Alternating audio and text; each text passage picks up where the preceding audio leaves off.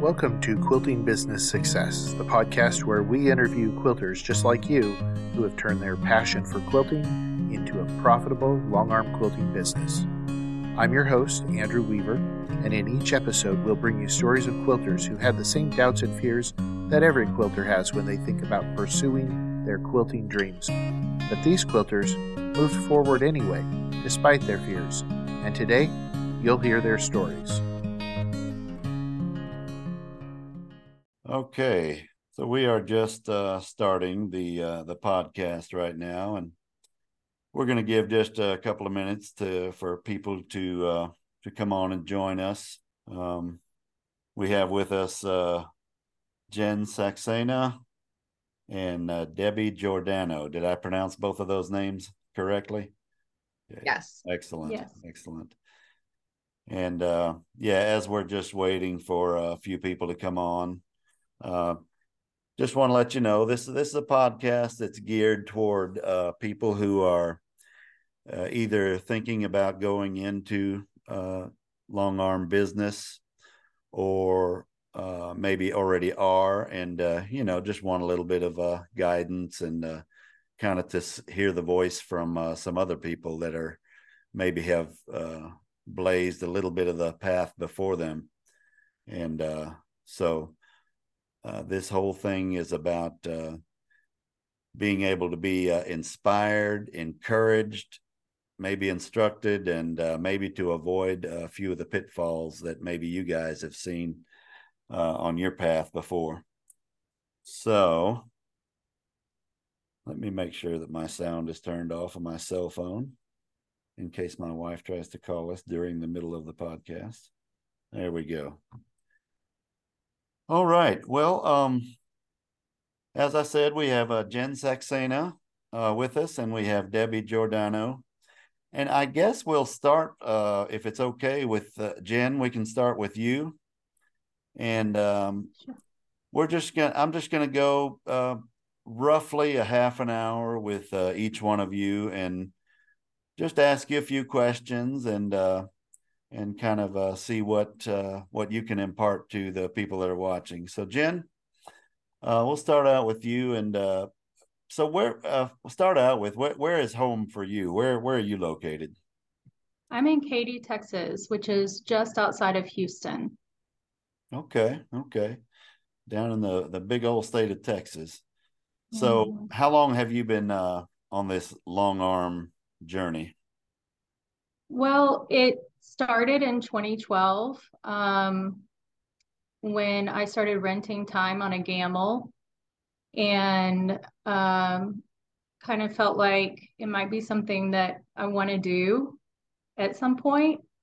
And then my kids were born, and I had started saving, and then the opportunity came in 2015 to get my machine and start quilting. So I've been quilting since then. That's my only job. Okay.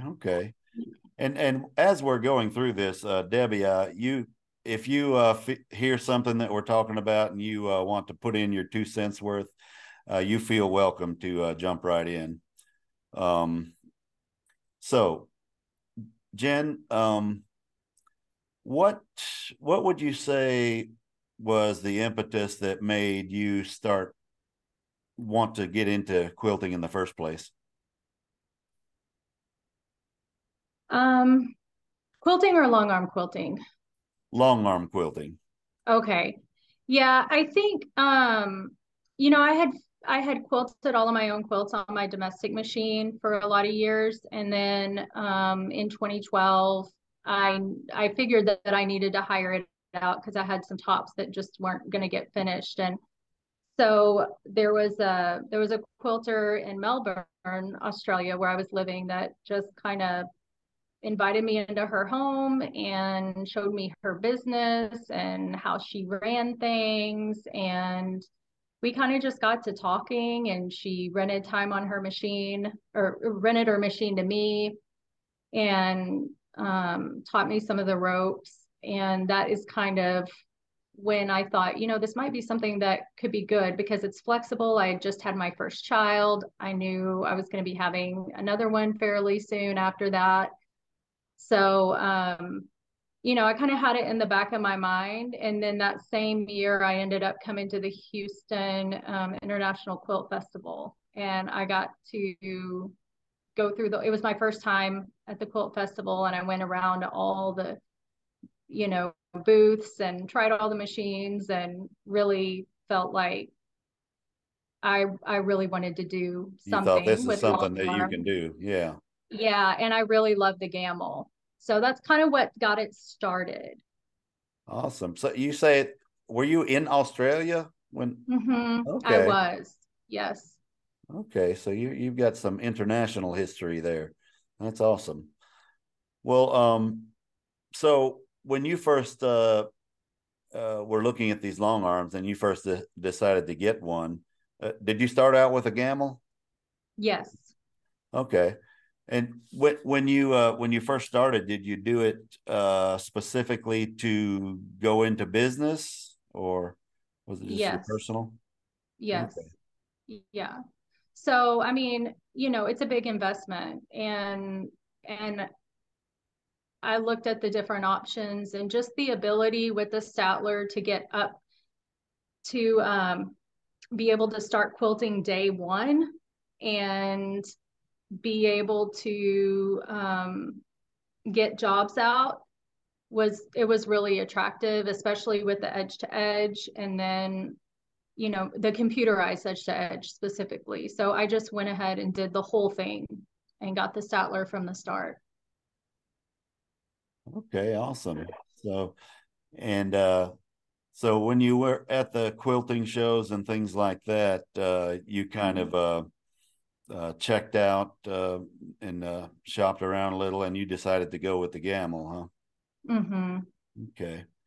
And you started right off the bat with the full-on Statler. Was it the Optimum, the big one? I think so. I think it's 3012. Yeah, yeah. So that would be the Optimum. Yeah. Do you still have the same one today, or? Well, when the Ascend upgrade came out, I was one of the first to sign up for that again at the Houston Quilt Show. So okay. I have the Ascend now. So you've been staying just top of the line the whole way through.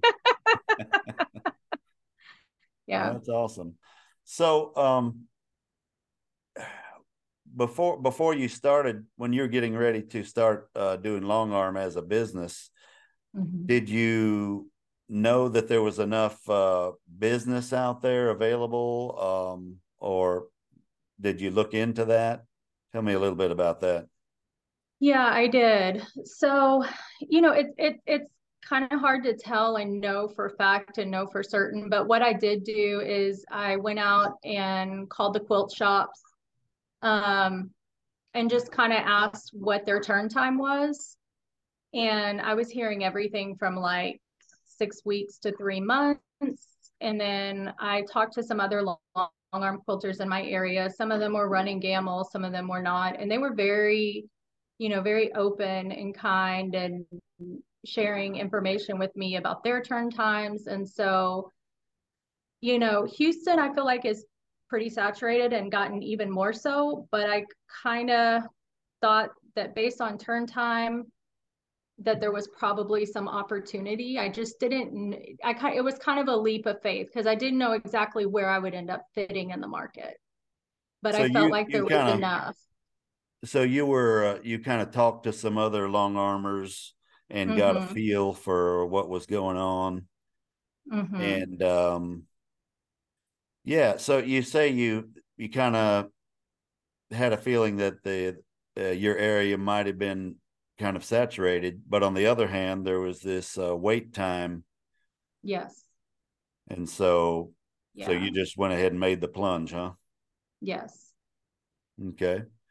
And after you started, how did that go customer wise? Were you able to get a lot of customers right off the bat, or what about that? Not really. I was starting from scratch. What what happened though is that somehow I got, I don't remember exactly how it happened, but I got connected with this kind of rural quilt charity. And there was a group of like 7 or 8 ladies that all they did was make quilt tops. And so I started quilting for that charity, and that kind of helped me get to know my machine. And then I guess word started going around, and, you know, I became a member of the Modern Guild in Houston, and people started trying me out, and it grew pretty quickly by word of mouth. And have you? But I would say the first 6 months, to be honest, the first 6 months were a little slow, but I stayed busy, and I used that as an opportunity to learn. So did you do advertising? Have you done advertising right at first? And do you yes. still do that, or tell us a little bit about that? Yeah, I think things have, you know, so this was 2015, and I think things have changed since 2015. Social media and internet is very different than it used to be. I tried some Facebook ads and didn't have a lot of luck. I went to some local craft shows and didn't have a lot of luck. But really it was the word of mouth, and that's by far the most powerful marketing tool for me. Yeah, you know, that's what I've heard from almost everyone we talk to. It's always yeah. word of mouth.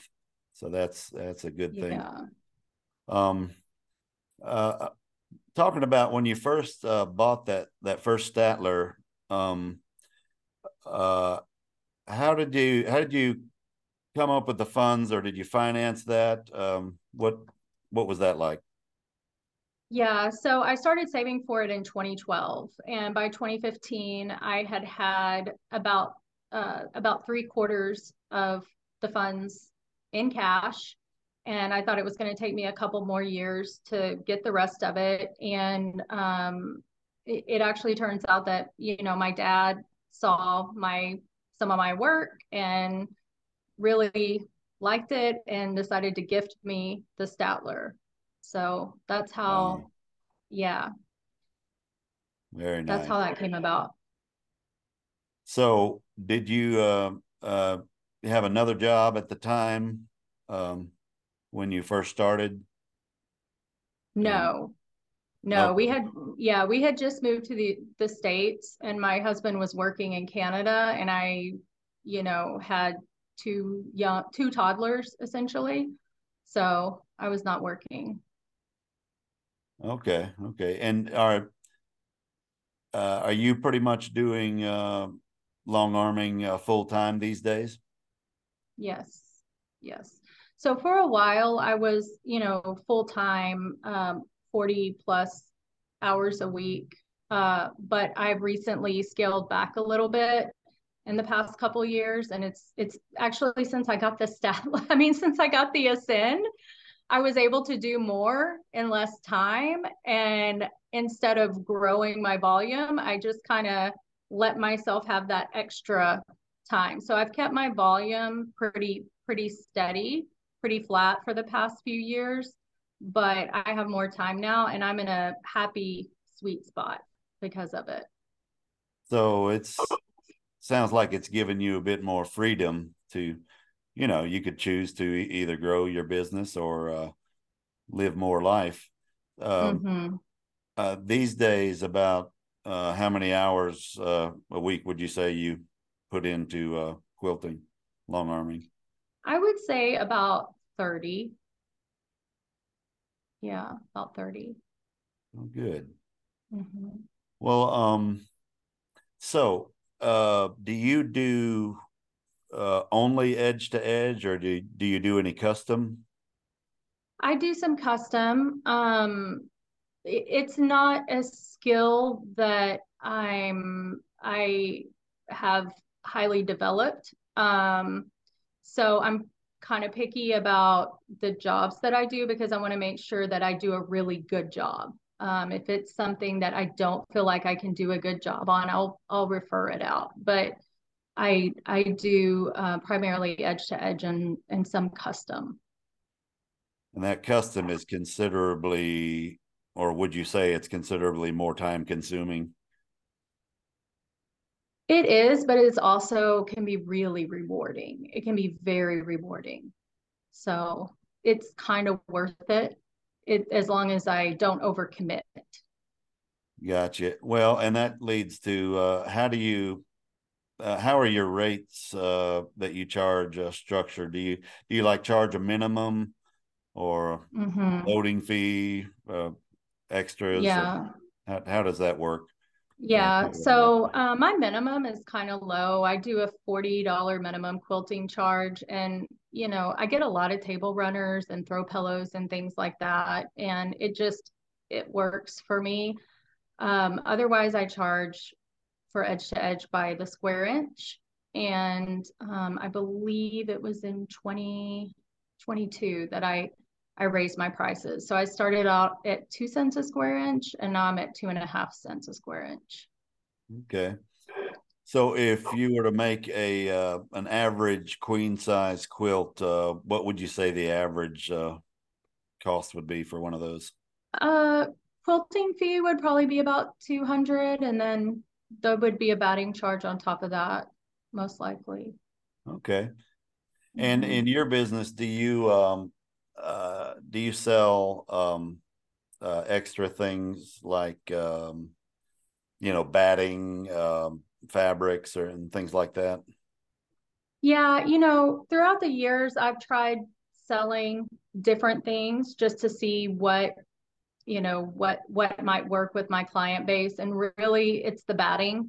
They love the batting. And I really don't sell much else because it's just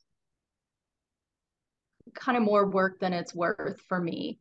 So I just sell batting, and I try to keep it priced at a place where it's really convenient for them to use my batting. Gotcha. Yeah. So say your worst year, which maybe was your first year from hearing what you're saying. Yeah. How many quilts or how much revenue would you say you made when you first started out, maybe that first year? So my first year, I ended up doing about 100 paid jobs. 100 paid jobs? Yeah. And then more, probably another 50 for charity. Okay. And what about your best year? Oh gosh.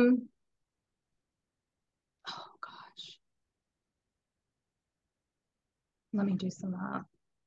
I should have been ready for this question. I put you on the spot, but just the people that are watching, yeah, want to kind of see what kind of revenue.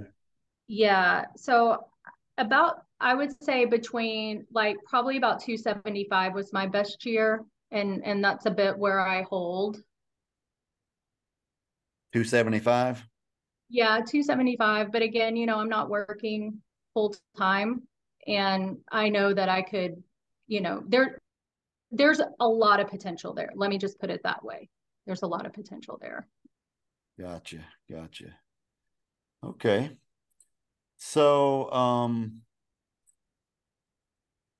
for the people that are watching, what would you say, if you had to think of the hardest part of growing your business, what would you say was the hardest part of that? An example is, a year ago, I went to an online Google form.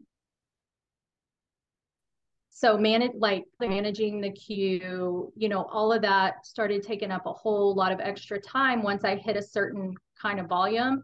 So by going to the Google form, I was able to, it creates the queue automatically. All the information is there, and I schedule, I can schedule out a couple of months, and it really helps facilitate communication between the client and myself. So that's one example, but I've had to do that in other areas. I think other things that, often don't get talked about a lot are costs. of overhead. And, you know, you might, I was buying batting a certain way for several years, and then freight costs go up, and you kind of have to reevaluate your vendors. And so those are the sorts of things that I have found a little bit challenging, because I just want to quilt, but you know, those things exist as well. So what you're talking about is mostly the processes and the way you organize and run the business. So, yeah. And I will say, you know, one of the reasons I went with Gammill is because it's a reliable machine. And so that has been a steady constant for me all 8 years. So as I was going through other challenges with the business, trying to figure out what do I need to change? What do I need to do differently? I didn't have to worry about the machine at all, which was really nice. So when you, who's been your biggest cheerleader throughout all this?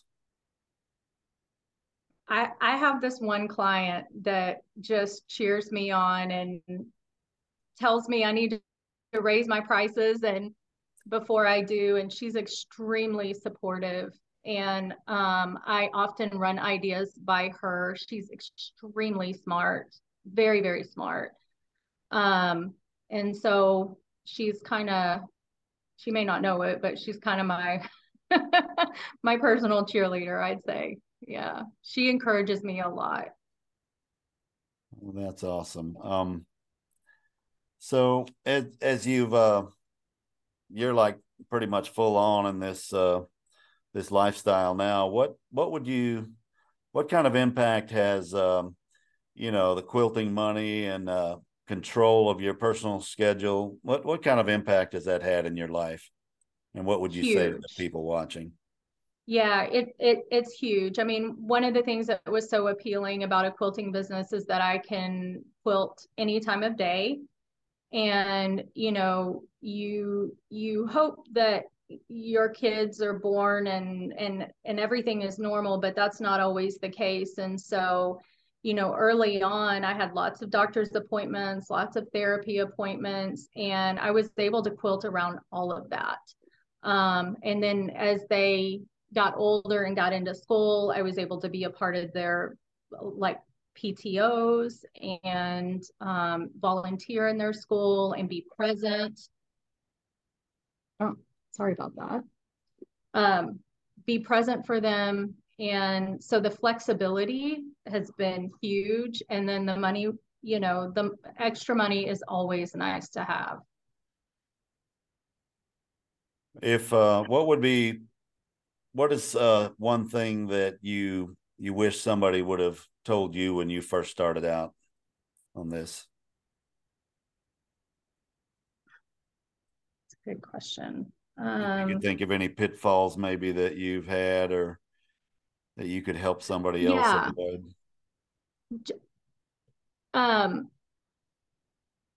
It would have been good to hear this from somebody.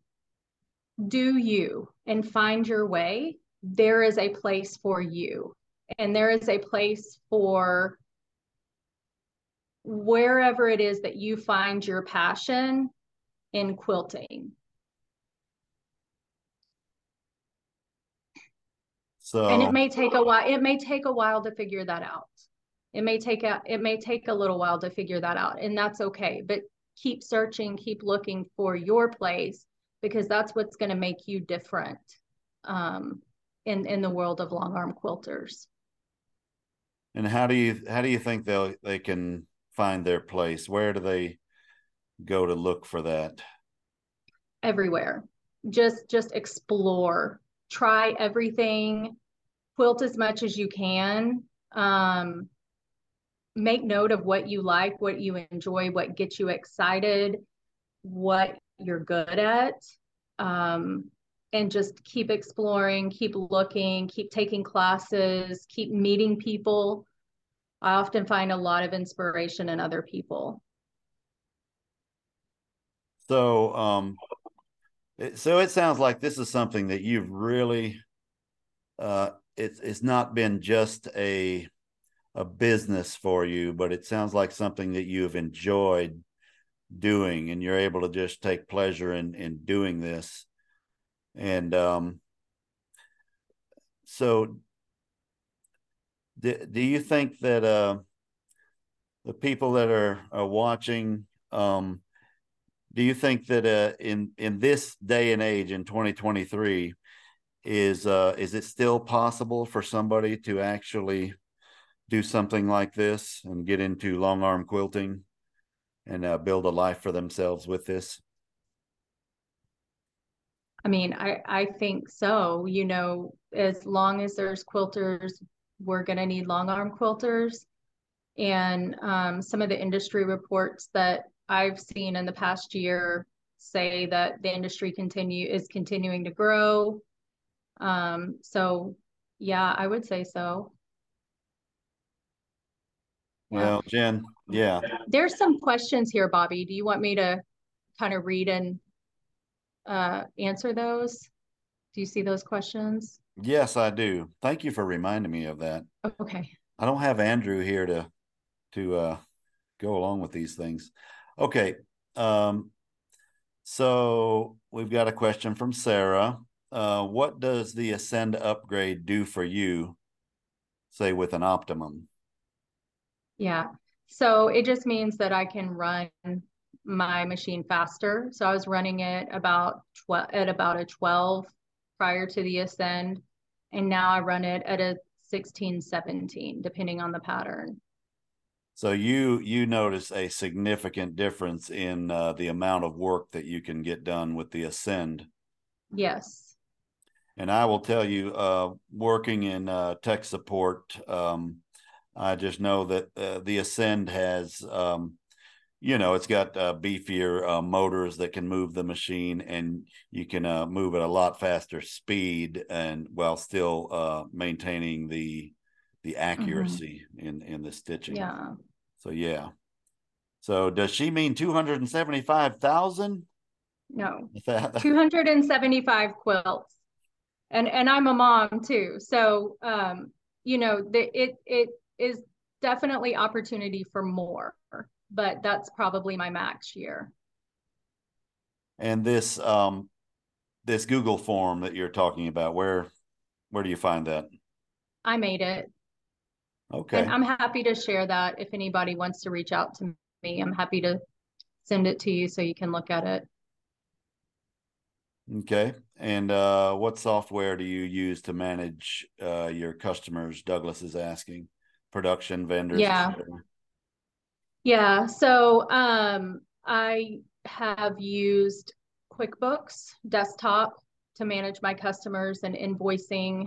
And then at this time, I've really simplified my vendors down to 2. I used to have more, but I just have simplified it to 2. So I just work with them directly.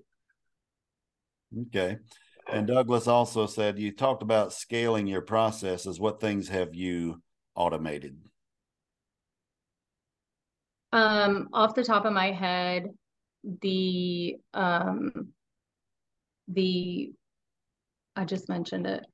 I'm drawing a blank. Oh, the Google form.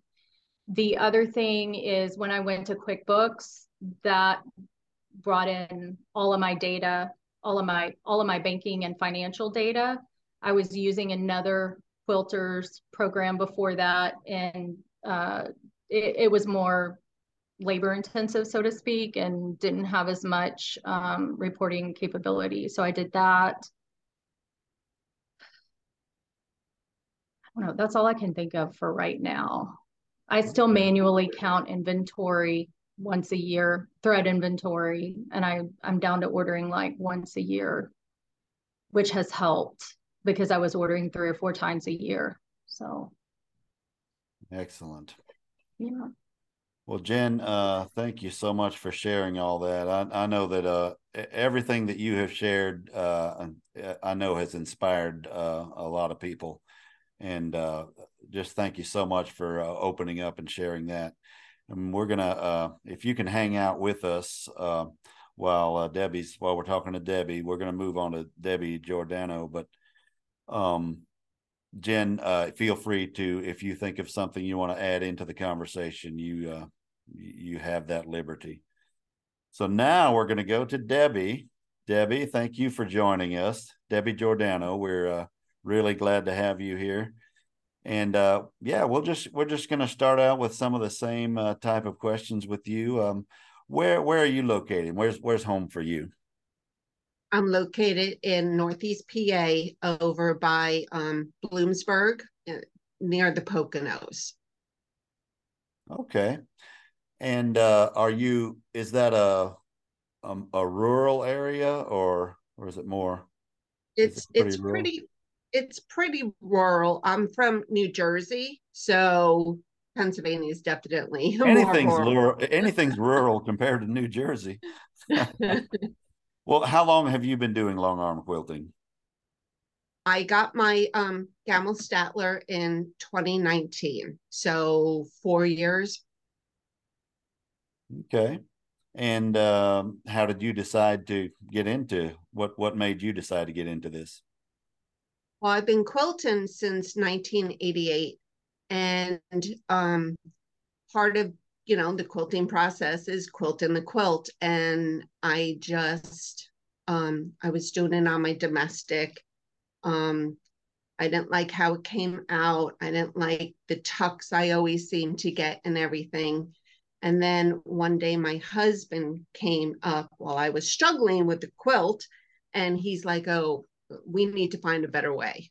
So that's how that started.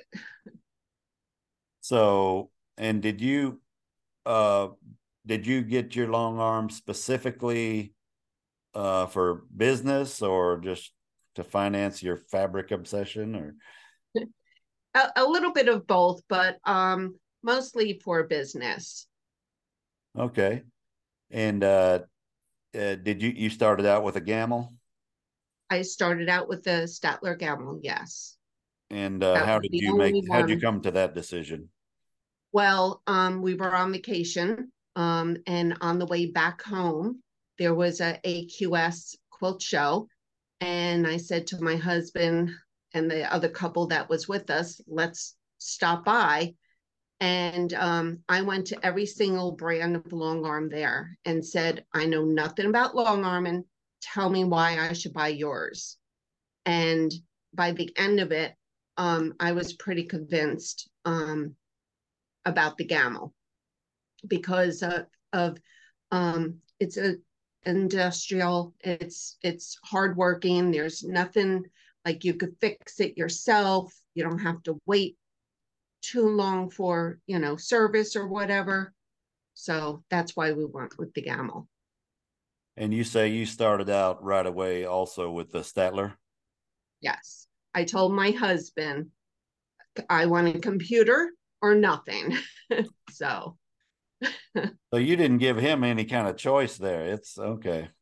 well, it's funny because he's always wanted a Harley, like, for years. So he finally got his Harley several years ago. And he's like, well, this is your Harley to you. And, you know, how could I deprive you of your Harley? And I said, well, yeah, I could even use it in the rain, in the snow, in the winter. Well, you know, and that's not the first time that I've heard that exact same comparison, talking to the husband. You've got a Harley, I'm going to get a Statler. So, okay. So do you still have the same Statler that you started with today? I do. Still going strong? It is still going strong. Originally, it had a couple hiccups, but you guys were able to figure it out and replace something. And I've had no trouble since then. And it should last many more years also, I will tell you. So let's move on. You're now in the business. You were already for a lot of years doing just quilting on a sewing machine.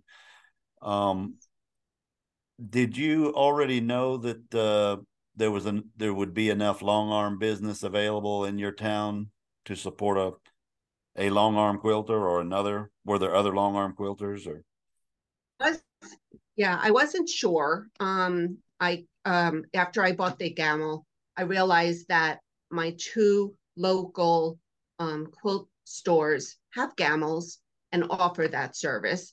There is several long arm independents around my area that have had their own business and everything. So to try to break into that and gain trust from these customers was a little hard for me in the beginning.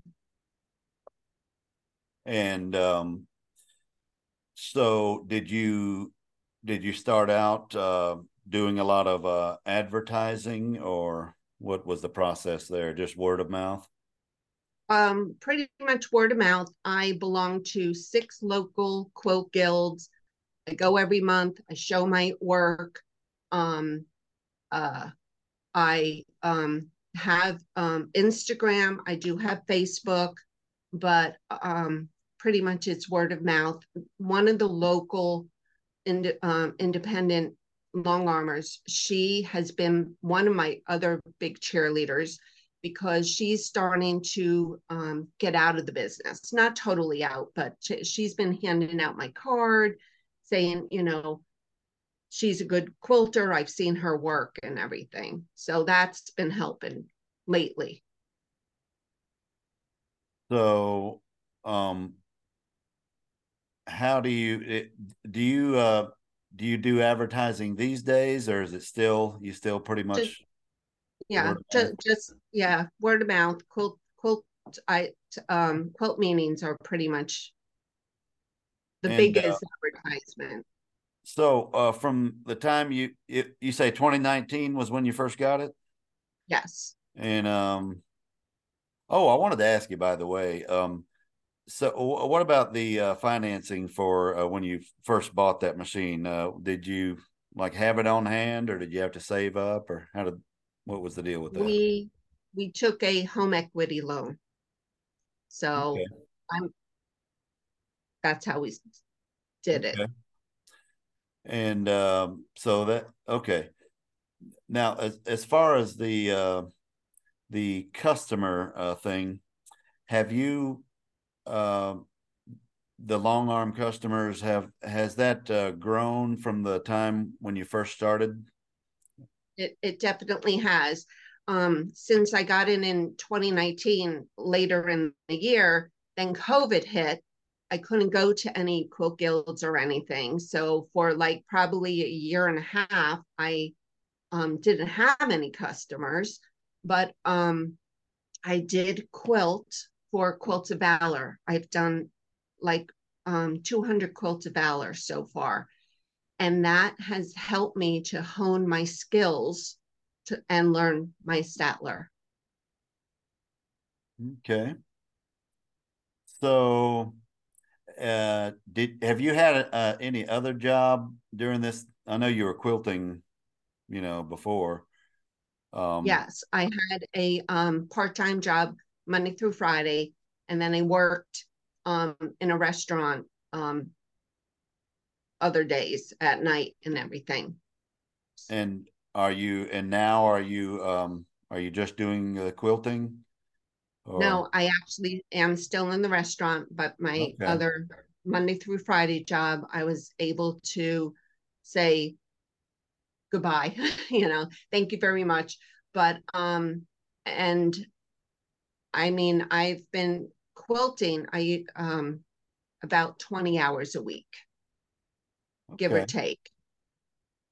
Okay. And do you do only edge to edge, or do you do custom also? Or I do edge to edge and custom. I did just do a custom for a quilt guild for their scholarship quilt, and I did a pro bono, and everybody, you know, really liked it. So what kind of ratio would you say, like edge to edge and custom? Oh, probably 99% edge to edge. Gotcha. You can get a lot more done with that edge to edge, can't you? Oh yeah.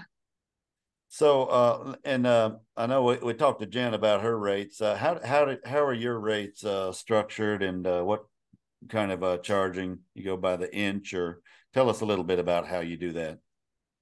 I do have a minimum of $50, and then I go 2 cents per square inch. My husband, he's like, oh, if you're starting off, you know, go lower, low ball the other quilters. And I'm like, nope, I know what my worth is. I know I could do this. I am as good as the other people. I am staying at 2 cents. So how much is an average size queen quilt, would you say? If it's like 80 by 90, it's 144. Okay. Okay. Let's see. I'm trying to stay on top of checking my questions this time. All right.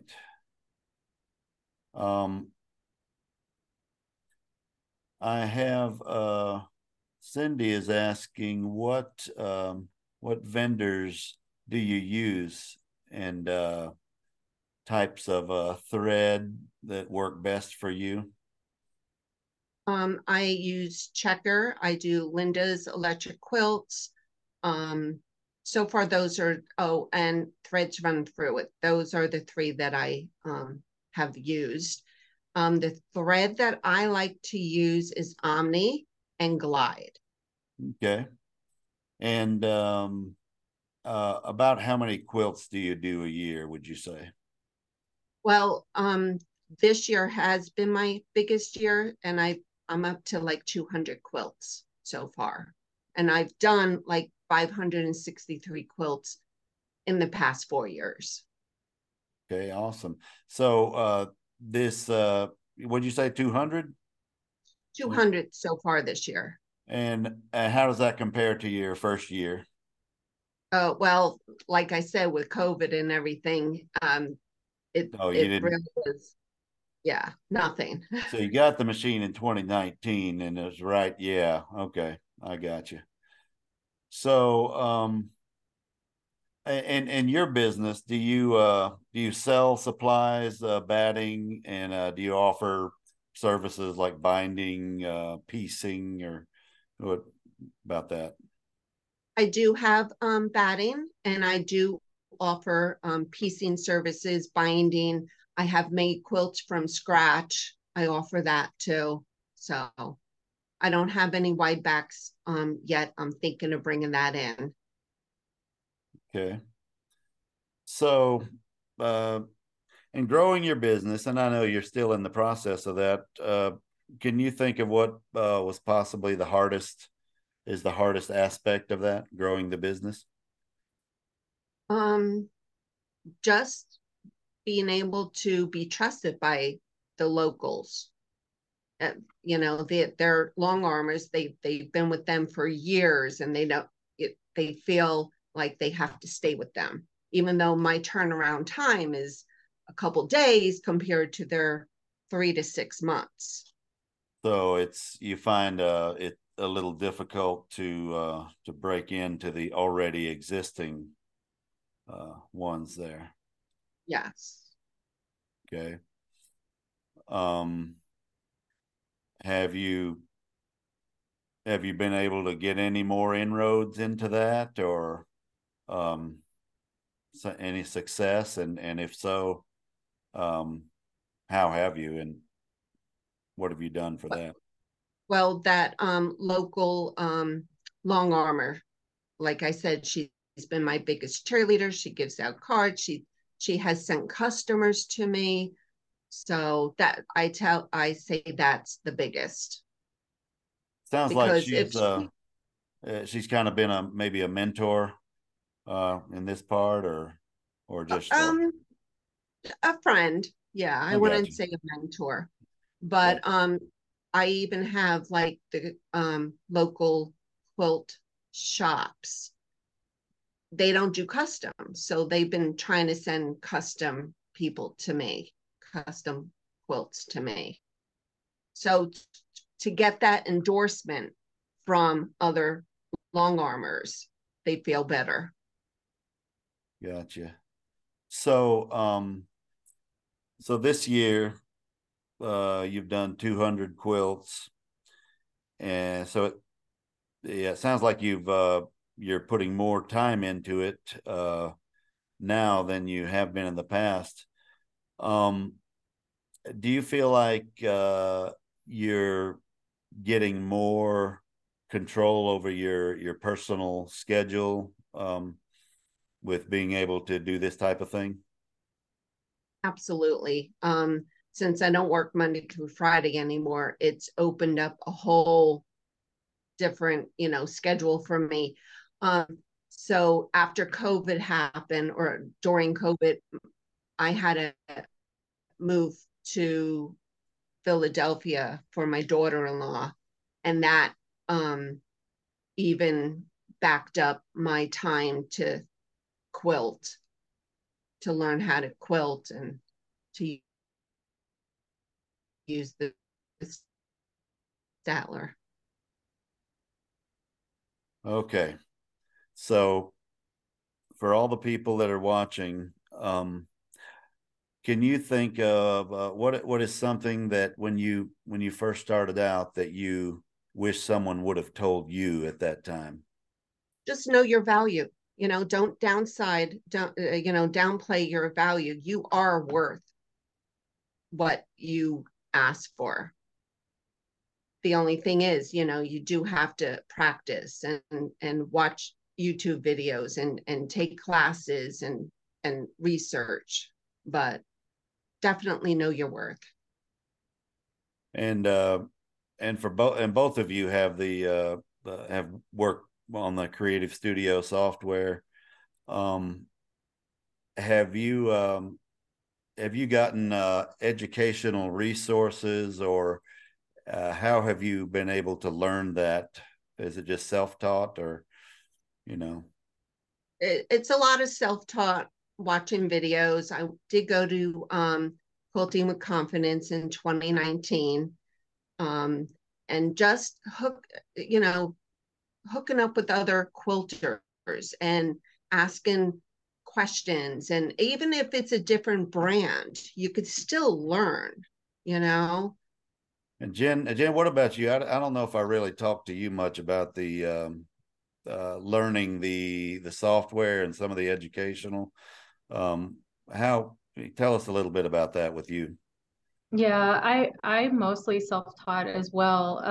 I got my manual there. So when I bought my machine, there was a manual, and I read that before it even arrived. And then I used that paper manual to pretty much help with everything, but also YouTube videos. And I've taken a couple of classes on the, the on-demand classes on the Gammill website. Yes.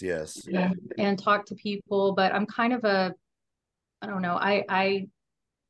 I really like Creative Studio. So I just kind of go in there and play on my laptop, and that has really been fun.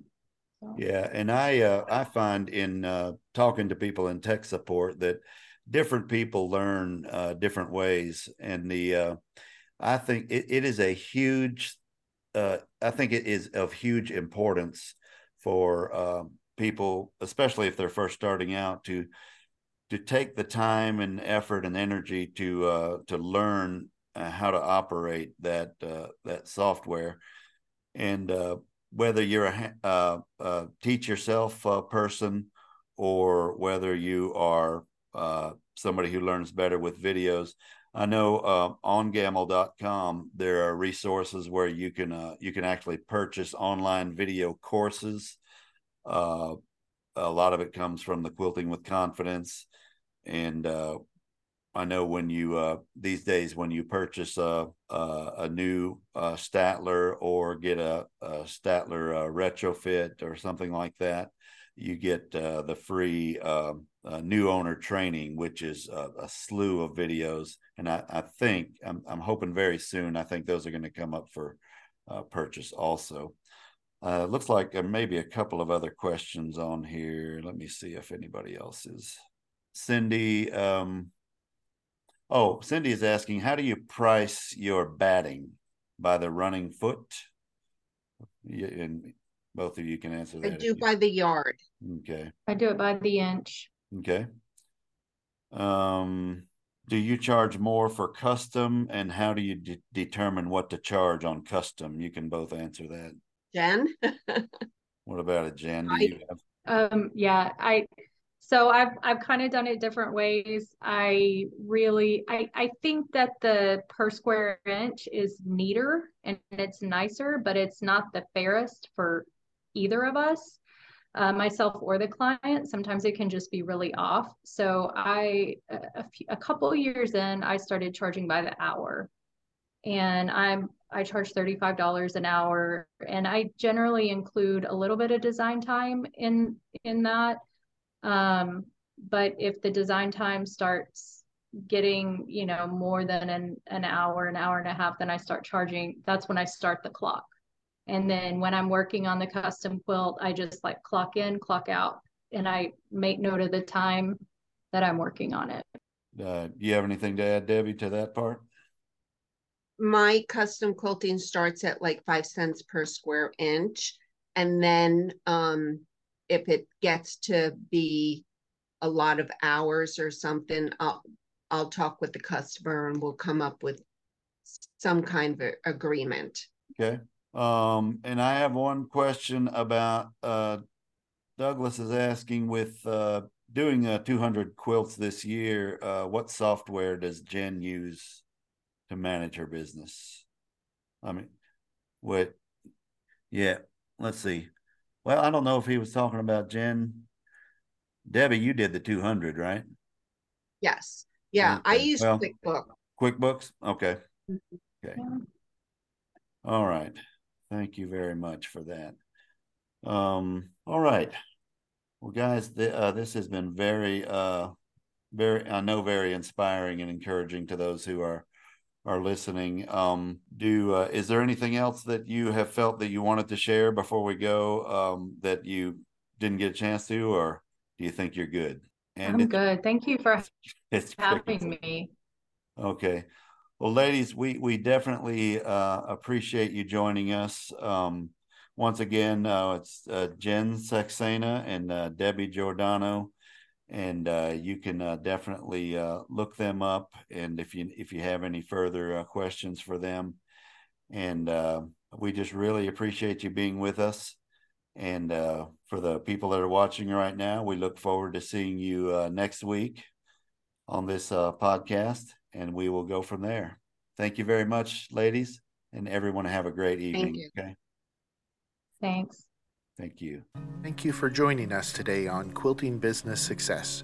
We hope you've been inspired by these stories of quilters just like you who have turned their dreams into reality. If you enjoyed today's show, don't forget to subscribe so that you don't miss any episodes. One of the best things you can do to support us is to write a glowing review on Apple Podcasts, Spotify, or whatever platform you're using to listen to the show. Those reviews help bring us up in the algorithm so that more quilters are exposed to our show. What would you like to change in your life, and what steps can you take today to bring you closer to the life that you want?